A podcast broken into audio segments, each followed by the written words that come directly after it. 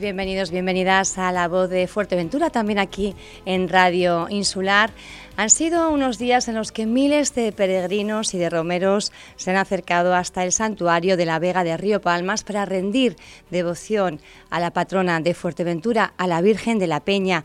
Han sido días de emoción, de promesas, también de muchas peticiones y también de promover la conciencia medioambiental. Vamos a hacer balance hoy y lo hacemos con la vicepresidenta primera del Cabildo de Fuerteventura, con Lola García. Buenos días, Lola. Buenos días, Pía. Bueno, han descansado un poquito porque han sido días muy, muy intensos desde ese pregón al que daba eh, lectura, ¿verdad? Eh, Tero Brito y que daba el pistoletazo de salida a todos estos días de muchísima, muchísima intensidad. Pues Pía, ahí hemos estado, como bien dices, desde el jueves por la, por la tarde que se iniciaban las fiestas hasta, hasta ayer también por la tarde que llegábamos a, a, casa ya y podíamos descansar un poco, pero, pero bien, cuando ves la participación, cuando ves el respeto y cuando ves la, bueno, que mucha gente va con esperanza, fíjate, estás hablando de, de adjetivos, estabas hablando de adjetivos, pero con la esperanza de pedirle a, a, la Virgen, a nuestra patrona, y que se cumplan esas promesas. Eh, pues, ¿Qué le pedía Lola a la patrona? Bueno, ya viendo todo lo que hemos vivido y, las experiencias personales, lo primero que siempre pide, y me imagino que muchas familias lo que vamos y pedimos es salud.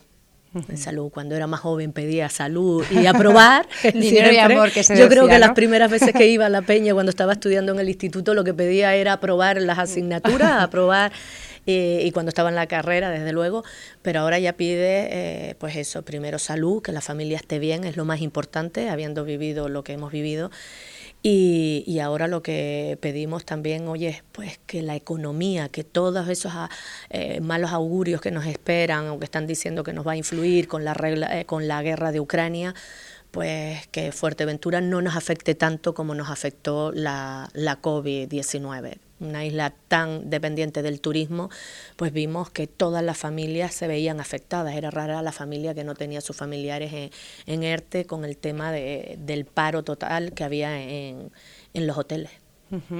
Hemos visto cómo también bueno, han aprovechado para innovar un poco, lógicamente, bueno, pues introducir la, innovación en, algo que es eh, tan tradicional, ¿verdad? Eh, en algo que, la gente está acostumbrada a hacer de una manera eh, determinada, pues no suele ser tan sencillo, pero ustedes, bueno, pues entre el mapping ese que, que pudimos ver a la hora del pregón, que se venía, veía ese santuario, bueno, pues precioso, la verdad.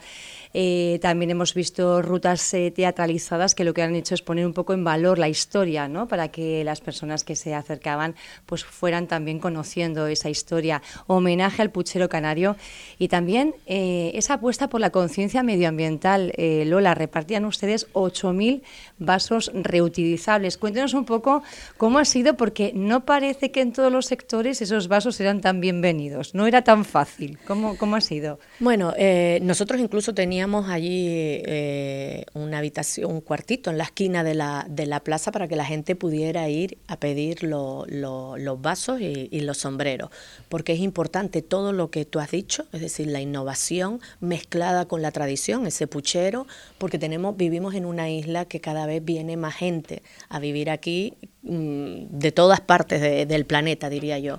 Y es importante que conozcan nuestra historia, de ahí las rutas teatralizadas, nuestra historia, nuestros referentes, cómo hemos vivido, y ahí eh, eh, lo que exponíamos también en la pantalla, en el, en el frontal de la iglesia, pues contaba un poco cómo ha sido eh, esa peregrinación a la Virgen de la Peña, y desde luego que algo tan importante como son los caminos, y lo fundamental es que la gente vaya caminando, pues es importante ese cuidado de los senderos de, de nuestro entorno, de nuestro territorio.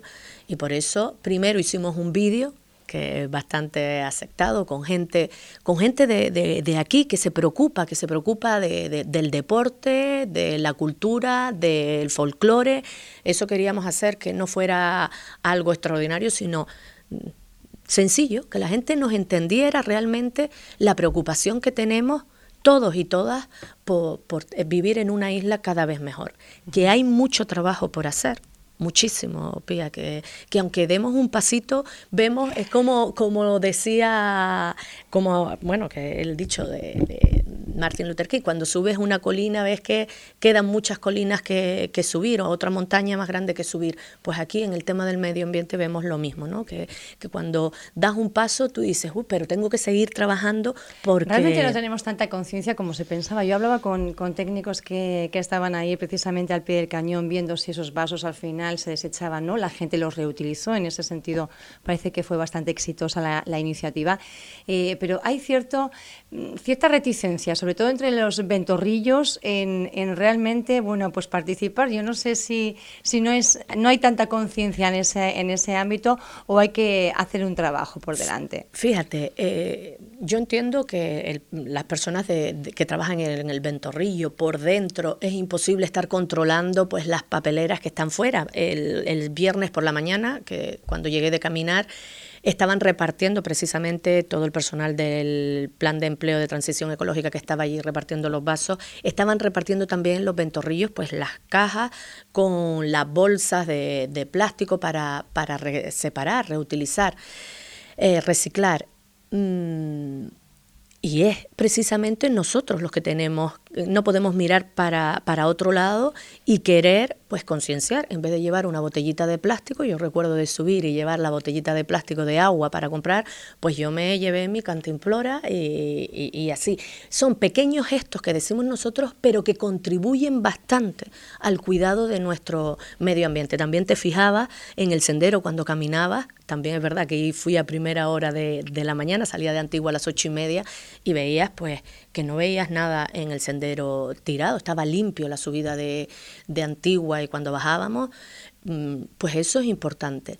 Y lo más importante, veía familias también con niños y niñas pequeñitos de cuatro años, yo calculaba cuatro años, cinco años, que ya iban caminando y también los veías tú con sus cantimploras, sus mochilas, que se sentaban a comer, pero lo metían dentro de sus mochilas y, y que te digo, que es concienciar. Y poco a poco, que es difícil, pero poco a poco. Balance positivo entonces de la Peña 2022. Sí, yo creo que un balance bastante positivo. El viernes por la noche cuando terminaba la romería, la ofrenda, eh, veíamos cómo se, toda la cola que había, que salía, prácticamente llegaba a la entrada de, de, La Vega, cómo la gente iba caminando y se comportaba mm, es decir, que, que, muy bien. Y uno se emociona porque sabemos, la, la, como te decía antes, sabemos las promesas, sobre todo en temas de salud que siempre van y le piden a la Virgen y los compromisos de, de los majoreros y de las majoreras. Y cuando hablo de los majoreros y de las majoreras me refiero a todas las personas, aunque no hayan nacido aquí, pero que viven y que sienten Fuerteventura. Y que venía gente de Lanzarote, de Gran Canaria, de Tenerife. Un encuentro de toda la isla. Es decir, es que la peña la, es el encuentro y la celebración de toda la isla. Participan todos los ayuntamientos, de aquí les eh, no agradezco. datos, ¿verdad?, de asistencia todavía, no sé si los están no, valorando se están valorando yo, sí, más o menos en, los lo que tú has dicho en cuanto a, reparto de, vasos, pero había mucha más, más, gente. Entonces, y la colaboración, colaboración de protección civil, de la Guardia Civil, es decir, es mucha gente la que participa, implicada para que salga todo bien. Más cosas. Empezamos curso y es, eh, no sé si querías apuntar algo. Sí, sí, aprovechar y, desde luego que sí felicitar y agradecer a todo el equipo técnico de, de la Consejería de, de, Cultura que llegaron allí el jueves por la noche y hasta el domingo por la noche no salieron de allí sino pendientes y el consejero al frente del equipo, como decimos. y todos los demás, sí. sí. todos los demás apoyando, porque aunque no estuviera, pues deporte, turismo, eh, medio ambiente, pues también, pero incluso políticas sociales con los mayores que lo pasaron divinamente, estuvimos bailando allí el domingo por la noche, es decir, la implicación de todos los consejeros y consejeras y de todos los ayuntamientos, alcaldes, alcaldesas, pues también es fundamental. Ha hecho usted eh, alusión al, plan de empleo de transición ecológica y yo quería preguntarle sobre ese eh, proyecto piloto de reutilización de algas marinas como compost. ¿Cómo va? Pues bien, la verdad es que la gente se sorprende, pero nosotros vemos que a nuestras orillas llegan muchas, eh, nosotros le decimos sebas, algas, y, vemos que, la podemos reutilizar. Estarán, tendrán que mirar los resultados, pero que lo podemos, ahora que estamos viendo que uno de los problemas que tenemos en nuestra isla por el insumo, ¿no? El insumo ganadero. No, y sobre todo a la hora de, de cultivar eh, te decía el forraje para proteger las raíces y que mantengan la humedad, pues poner encima, pues eso te sirve pues como compost para también para nutrir la tierra, porque los, los especialistas te dicen que la escasez de lluvia hace que la, que la tierra se haya deshidratado. Y ahí vemos la problemática que tenemos, por ejemplo, en algo tan importante para nosotros como es la palmera y es precisamente por la falta de agua y la deshidratación. Es decir, que no solo tienes que luchar contra las plagas, que ya es importante, sino también con la, con la deshidratación de, de nuestros suelos. Y ahí ese era, ese proyecto tan importante que estamos desarrollando y espero que, que funcione. Lola, mencionabas las palmeras, eh, veíamos eh, bueno, pues, eh, también propuestas o, críticas que hacían, sobre todo desde la oposición, el Partido Socialista, con todo el palmeral de Fuerteventura. ¿Hay algún tipo de proyecto de actuaciones que se, que se vayan a promover para bueno, pues, eh, todas esas palmeras que estamos viendo que están en un estado de deterioro bastante abandonadas, la verdad, eh, pues se puedan recuperar? Mm, vamos a ver, es que estamos trabajando desde el principio. A mí me sorprende porque desde que llegamos, nosotros llegamos en marzo a, a la consejería y precisamente una de las problemáticas que veía eh, y porque la gente también te llamaba, te manda mensajes y me decía, oye Lola, mira la palmera esta que está cuando vamos frente a la gasolinera, recuerdo perfectamente, frente a la gasolinera de, del Matorral, hay palmeras que se están muriendo, eh, la Madre del Agua, las Peñitas, toda esa zona que es el santuario de la palmera canaria, pues esa era la preocupación. Nos hemos reunido Hemos hecho, hemos pedido un informe al técnico, a Eduardo Franchi, desde el principio que se reunió con nosotros.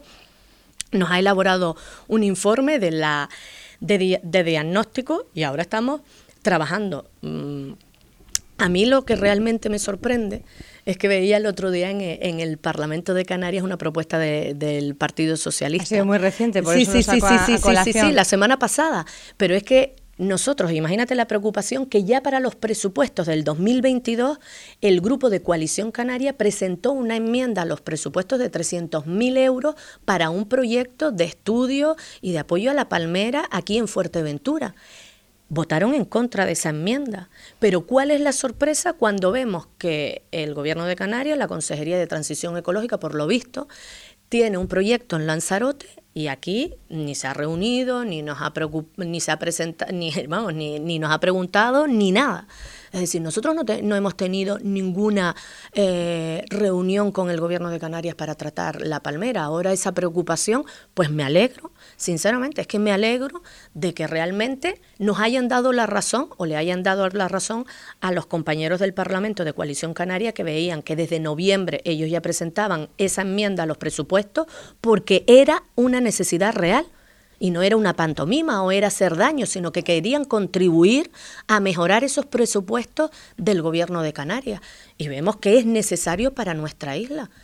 Oye, es que inviertan, ya se hizo un gran trabajo cuando el picudo rojo y fue el gobierno de Canarias y ahora, conociendo la situación real de la palmera de Fuerte, en Fuerteventura, pues nosotros estamos trabajando tanto en la Consejería de Sostenibilidad Ambiental como agricultura y ganadería. Están dando también no solo eh, el tema de, hacer ese informe, sino dar formación a todos esos técnicos que hacen limpieza de la palmera y cuidado de la palmera, de las herramientas para, para cómo se tienen que limpiar. Incluso queremos hacer en el plan ese de conocer para proteger, que hablamos de, las tortugas, las tortugas eh, que llevan muchos años, hablamos de los senderos, hablamos del litoral, pues es importante también un apartado ahí de algo tan nuestro como es la palmera canaria. Y queremos llevarlo también a empezar a tener un proyecto y llevarlo a los, a los colegios, que el alumnado sepa eh, tenga información de, de la palmera, ya que los estudios dicen que eh, realmente el santuario de la palmera canaria es aquí, en, Las Peñitas, en la Madre del Es una de las principales conclusiones que lanzaba Eduardo Franquiz. Incluso eh, proponía ¿no? poner en valor todo, todo ese entorno. Entre las conclusiones también hay algún estudio eh, que apunta a que incluso pudiera ser esa zona el nacimiento de las propias Islas Canarias que se originaron ahí. Y él proponía poner en valor todo eso, pues aunando la protección, la historia, eh, la cultura e incluso, bueno, pues desde el punto de vista vulcanológico, la, la importancia que pueda tener, ¿no? Pues todo eso lo estamos trabajando, es decir, él es el que ha sido, él el que ha hecho los, los, informes, nos entregó el borrador, estamos esperando por el definitivo, no sé si lo habrá entregado las semanas pasadas, el definitivo, pero trabajando en, en esa línea para, claro, para no dar pasos en falso, sino que sean realmente los expertos los que nos digan, oye, pues hay que hacer esto y esto y esto si queremos realmente salvar las palmeras. Y nos alegramos, vuelvo, insisto, nos alegramos que se haya aceptado esa enmienda y poder trabajar de, de la mano con el gobierno de Canarias, que desde luego tiene más presupuesto que nosotros, y bienvenido sea todo el dinero que nos llegue al Cabildo de Fuerteventura.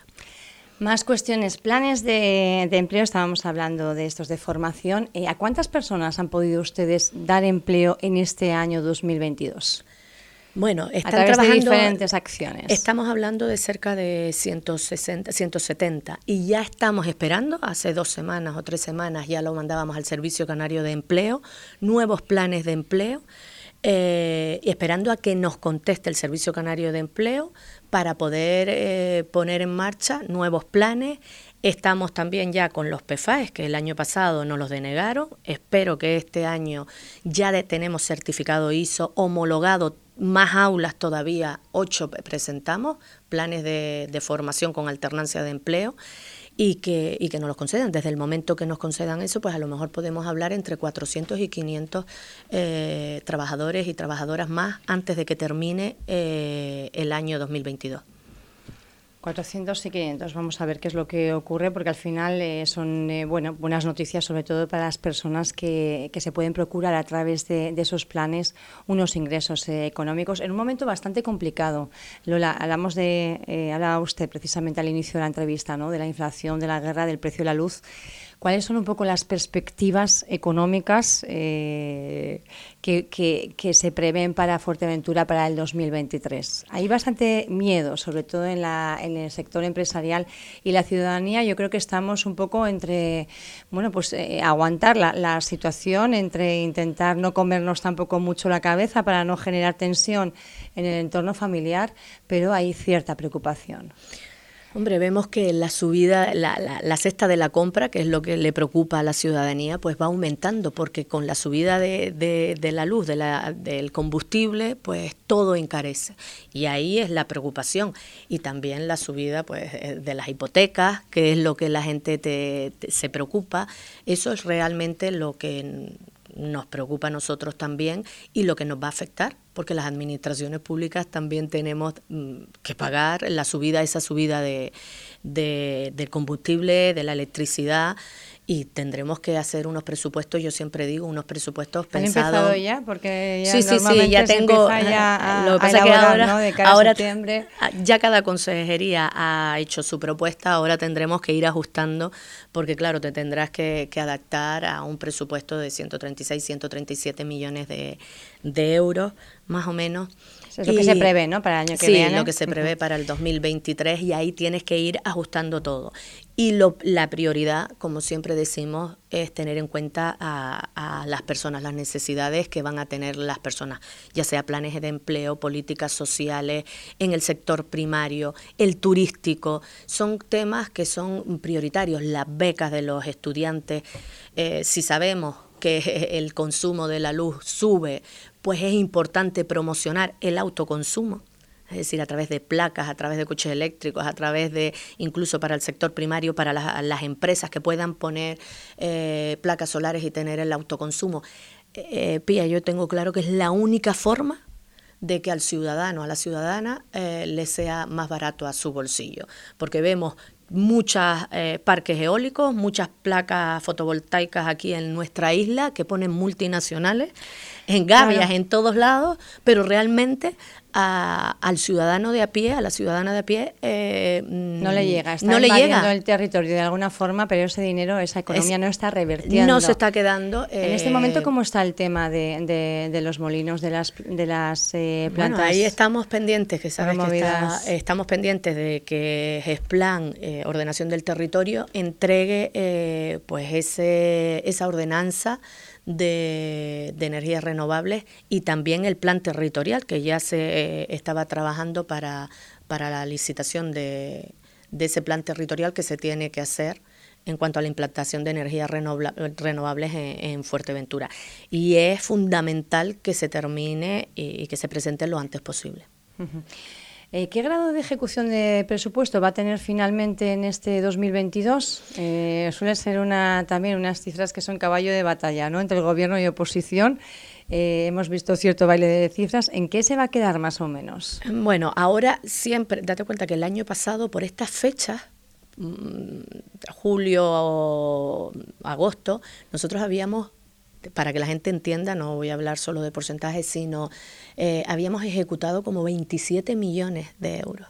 Es decir, es verdad que habíamos, el presupuesto se había aprobado en marzo y habíamos eh, ejecutado 27, 30 millones de, euros.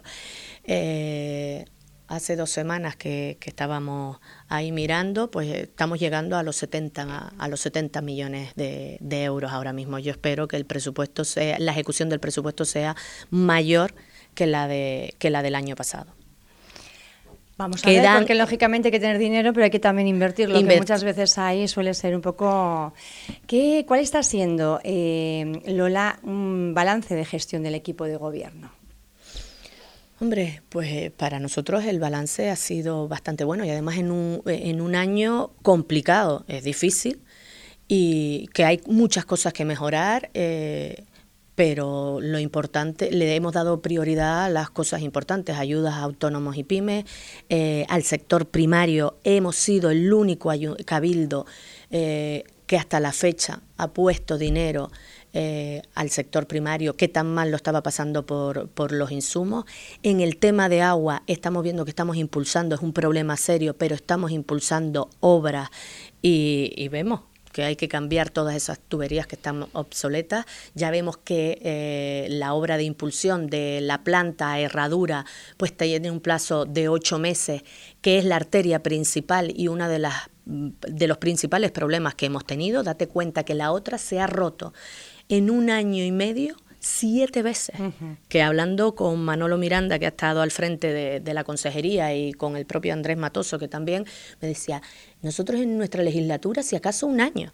Y el una, vez, una, vez, perdón. Y aquí en lo que va siete veces. Siete veces. Entonces, mm, entre una cosa y otra. Después queremos la planificación, que está, eh, sí es importante decir, es una planificación que está hecha hace años, convenios con el ministerio.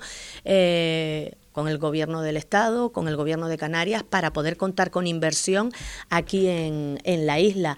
Eh, un depósito nueve, nuevo en Guerime, ya está para adjudicárselo, que es en la zona sur, precisamente por los problemas de agua que tiene toda la zona de Cardón, La Lajita y toda esa zona, porque los depósitos, claro, son pequeños debido a la, a la población que tenía el aumento de población pues ha hecho que tengamos una carencia importante en cuanto al agua. Y necesitamos desde luego que una nueva planta en la zona sur para cubrir todas esas necesidades que tenga y no dependa solo de, del norte y de y de todo la tubería que lleva desde, desde la planta de producción hacia, hacia el sur. Me preguntaba por balance del equipo de gobierno, pero a mí me gustaría que hiciera un balance de lo que es eh, la oposición. El, ¿Cómo está ejerciendo la oposición el Partido Socialista, por ejemplo?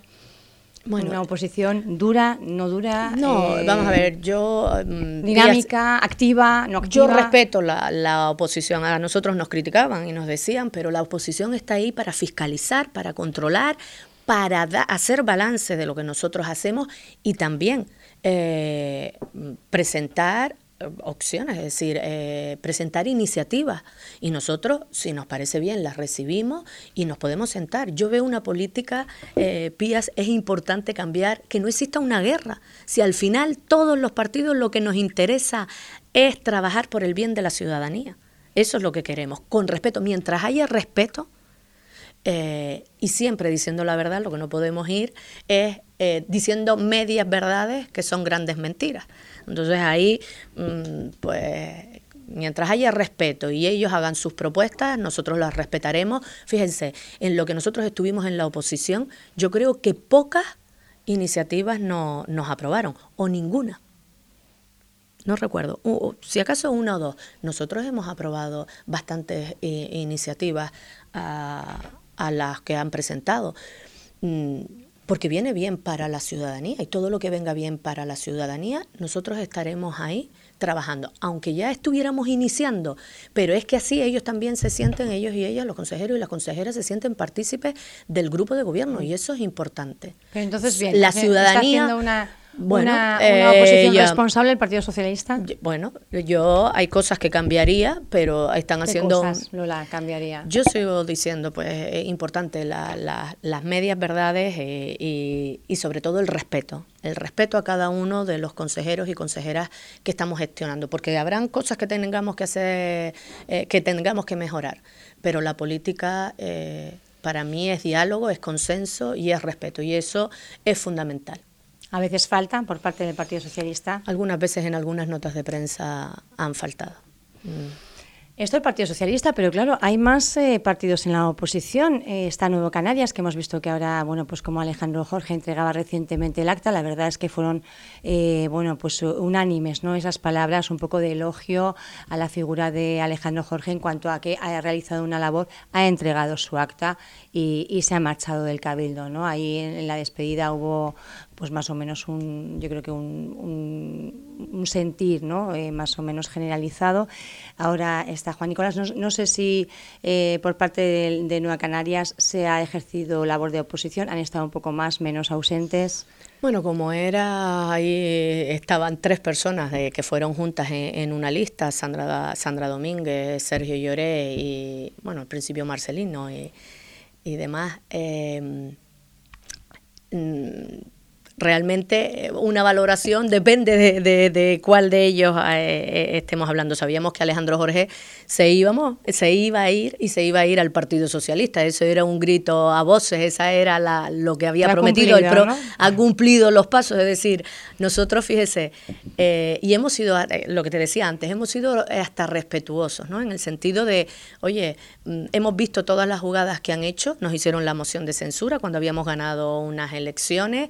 Eh, después vetaron Marcelino Cerdeña, el propio ya lo confirma, antes decían que no, pero ya lo confirma, vetaron a Coalición Canaria que no podíamos coger la presidencia cuando él saliera, la condición que ponía era que Coalición Canaria no podía eh, coger la presidencia y eh, yo creo que una de las formas que, intentaban hacer más daño a, Coalición Canaria, pues era que, no fuéramos, que no cogiéramos nosotros la presidencia y que fuera Sergio Lloré el presidente. Y, por eso renunció Alejandro Jorge a la presidencia, porque él venía incluso a este medio y decía, no, no, yo no voy a renunciar, yo voy a cumplir con la ciudadanía que me eligió a mí como cabeza de lista y yo no voy a renunciar. Le prometieron, se, también, el propio Rafael Perdomo, que está estaba en el Partido Socialista, lo dijo, le prometieron la cabeza del Ayuntamiento de Pájara, ya vemos que está en el Partido Socialista del Ayuntamiento de Pájara, veremos si es cabeza o no, pero eso fue una de las cosas que, le habían prometido para que él renunciara y eh, Está en ese proceso, además de, eh, de primarias, ¿no? de presentación de candidaturas. Veremos si es la única candidatura o hay eh, más personas que se presentan. Ya iremos viendo. Eh, Lola, y en cuanto a lo que era antes Podemos, consejero Pau Quiles, que ya no está porque fue expulsado de la formación, no sé en qué punto está Andrés Llanso, si sigue también perteneciendo a Podemos o ya se dio de baja. Los dos allí pertenecen a Podemos. En el Cabildo de En el Cabildo, porque la notificación no era correcta, los dos siguen perteneciendo, allí no ha llegado nada, no así como esa guerra que sí es verdad que hay entre Sandra Domínguez y Nueva Canarias, que sí sí, que sí no, que han ido varias veces a, a comisiones y, al, y a pleno, y sigue perteneciendo a esa lista que no ahora mismo eh, sigue siendo portavoz. Eh, de Podemos no ha llegado nada, por lo tanto tendría que ser eh, la regional, ¿no? De Podemos entiendo que tendría sí, que es el partido quien decide expulsar o no expulsar y, que se pase a los no adscritos. Mm, pero allí de Podemos llegó en su momento y eso se paralizó y Pau Quiles sigue perteneciendo a, a Podemos igual que, que Berianzo van a las comisiones, van a los plenos, hacen sus aportaciones y... Y también como partido político siguen percibiendo, entiendo que una remuneración económica. Sí, sí, sí, sí, todos los partidos políticos siguen percibiendo lo que, Habrá que preguntar a lo, que, lo que le corresponde. Fíjate, nosotros sí hemos tenido, me estabas preguntando antes por la la, por la oposición. Nosotros, el Partido Socialista, a Podemos, es verdad que le tuvimos que pedir disculpas porque no teníamos un despacho eh, apropiado así de, para ponérselo, pero al yo creo que después de, del verano ya tenían y, tienen, que hay que mejorar el espacio, pero tiene su espacio. El Partido Socialista al día siguiente de nosotros entrar a gobernar se tenían ese espacio que nosotros habíamos dejado y a nosotros nos tuvieron un año y medio sin espacio.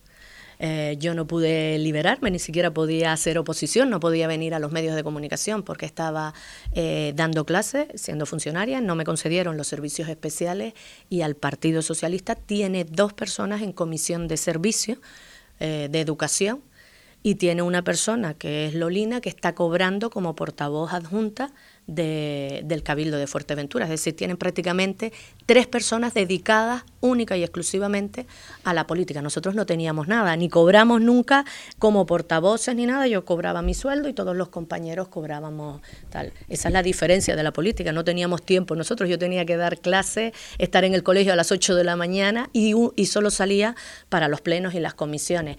Ahí la diferencia del trato y del respeto que te decía, sobre todo. eh, concluyendo, ¿cómo están viviendo la situación de esta denuncia que partía de una trabajadora del Cabildo contra bueno, pues la jefa de servicio, también la consejera María eh, la consejera de Educación, una denuncia que sabemos partía de la pareja sentimental del presidente del Partido Popular. Ustedes, como eh, bueno, compañeros de ese grupo de gobierno, ¿cómo están percibiendo esas tensiones que se están generando eh, en, la formación de forma interna? Eh, Pía, si me permites, eso es un procedimiento que se tiene que llevar a, a cabo. Yo prefiero no hacer comentarios de ese. Sí se merece todo mi respeto respeto, desde luego, a la trabajadora que presenta la denuncia. Yo no la conozco, apenas he hablado con ella, no está en, las consejerías en las que yo formo parte, pero sí conozco a la trabajadora, a la, a la jefa, de, servicio, y conozco también a María Saavedra, que aunque no es de mi formación política, veo la preocupación que ha tenido en este, en este año, el respeto, lo trabajadora que es eh, y la amabilidad. Es decir, yo no la he escuchado nunca una voz más alta que otro y siempre hablando con respeto y con educación a todas las personas con las que ella se ha dirigido delante de mí.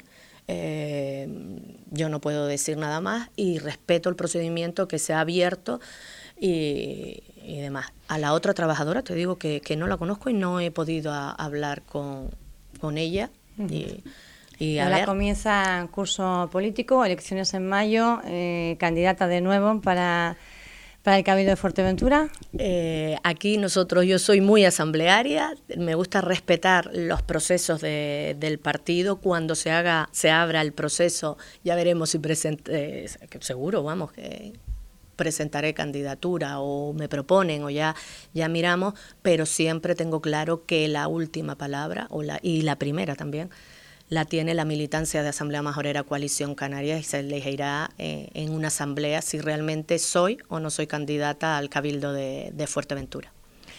¿Se ve como presidenta otra vez? ¿Se vería? Hombre, yo encantada, es decir, no me quitaron esa opción de ser presidenta del Cabildo, estuve muy poco tiempo y claro que me gustaría esa ilusión y esas ganas de trabajar por mi isla, el haberme hecho la moción de censura y el haberme vetado una segunda vez, eh, vetado al partido, no me va a quitar esas ganas y esa ilusión de que tengamos una mejor calidad de vida. Y vamos a ir concluyendo, pero teníamos a uno de nuestros oyentes que pedía antes de intervenir. Yo por un poco el ritmo de la, de la, entrevista no he querido eh, pararla entonces, pero eh, no sé si usted es una, es una vecina de Altavista. Tengo que preguntarle, porque es totalmente improvisado, usted acepta la, llamada. Eh, Conchi Morales, de, de, la Asociación de Vecinos y Vecinas de Altavista, en el, del barrio de Altavista, en el municipio de Tuineje. Conchi, adelante.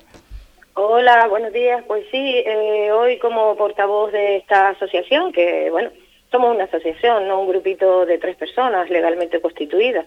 Eso quería aclararlo porque, claro, llevamos unas semanas en las que en diferentes medios, durante más de 60 minutos que hemos contabilizado, se ha estado hablando eh, sobre nosotros y, bueno, en unos términos, la verdad, eh, que son para nosotros bastante lamentables, que Bueno, eh, eh, decepcionarnos es poco, esto es lo que nos ha dado es más impulsos a seguir en el objetivo que tenemos, que bueno la vicepresidenta y este medio lo conocen, de hecho una de las entrevistas se ha hecho a través de él, me refiero a la regidora del Ayuntamiento de, de ¿no?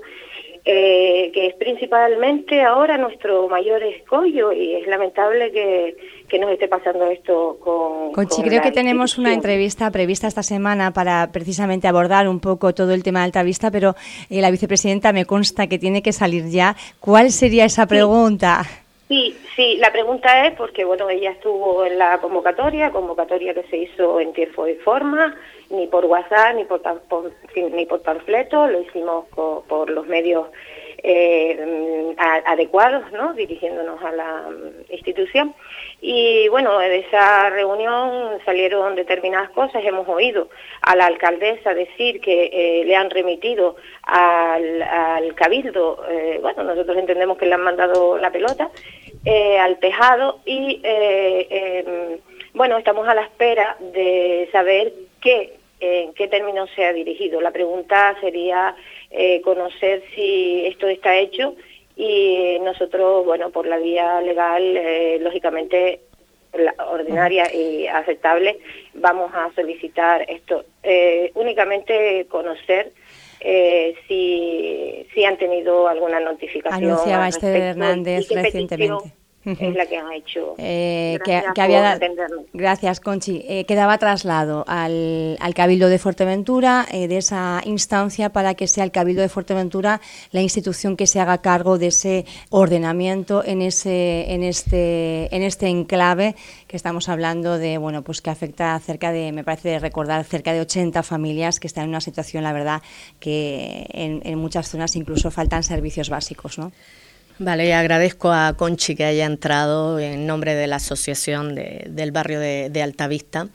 La verdad es que eh, la preocupación de toda la gente, sea del barrio de Altavista o de varias, eh, vamos, varias asociaciones que se encuentran, varios barrios que se encuentran no solo en Tuineje, sino en toda la isla, también se encuentran eh, en esta situación, pues es importante que todos los que formamos parte de las administraciones públicas, pues le facilitemos la información, nos reunamos con ellos las veces que sean necesarias para informarles y saber cuál es la situación más de, de la zona donde están viviendo, que la verdad es que necesita pues todo el apoyo.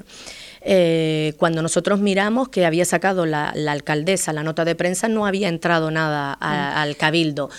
Eh, miraré y le contestaré después a Conchi si ya, claro, porque me fui el jueves, viernes festivo, si hay algo en registro de, entrada, pero como ella dice que lo va a solicitar también por la página de transparencia, también se la podemos pasar por, como cualquier vecino o vecina, es decir, que si quieren la documentación no, no hay problema en decirle lo que se ha solicitado y cómo se ha solicitado y la colaboración que va a ser el Cabildo de, de Fuerteventura dentro de las competencias que tenemos. A mí no me gusta mentir a nadie porque hablan de, los picos. Los picos tenemos que tener eh, toda la documentación, los suelos a disposición por parte de los distintos ayuntamientos y si nosotros no tenemos los suelos a disposición, no, eh, no podemos actuar. Y vuelvo y repito, yo tiendo la mano no solo a las asociaciones de vecinos, sino a todas las administraciones, eso es lo que te estaba diciendo antes, Pía, que es importante eh, que las administraciones, todas las personas que tenemos una responsabilidad en las administraciones públicas, representando al ciudadano y a la ciudadana, no nos olvidemos, estamos aquí porque nos han votado ellos y son ellos y ellas las que nos ponen y los que nos quitan. Y estamos para intentar solucionarles esos problemas que ellos tienen en su día a día, ya sea de educación, de sanidad y en este caso de urbanismo. Aquí hemos visto manifestaciones importantes y ahí estaremos y es importante que nos coordinemos y las luchas ya vendrán ahora en periodo electoral entre los partidos políticos, pero es importante sentarnos, dialogar e intentar llegar a, consenso para solucionar los problemas. Tenemos entrevista eh, concertada para esta semana con, con Conchi y otras interlocutores también, representantes del barrio de Alta Vista en el municipio de Tuneje. Ya le preguntaremos si han recibido respuesta y cómo están las cosas. Lola García, gracias por estar con nosotros aquí en Radio Insular una vez más. Muchas gracias a ustedes, es un placer y poder informar a la ciudadanía del trabajo que hacemos. Muchas gracias.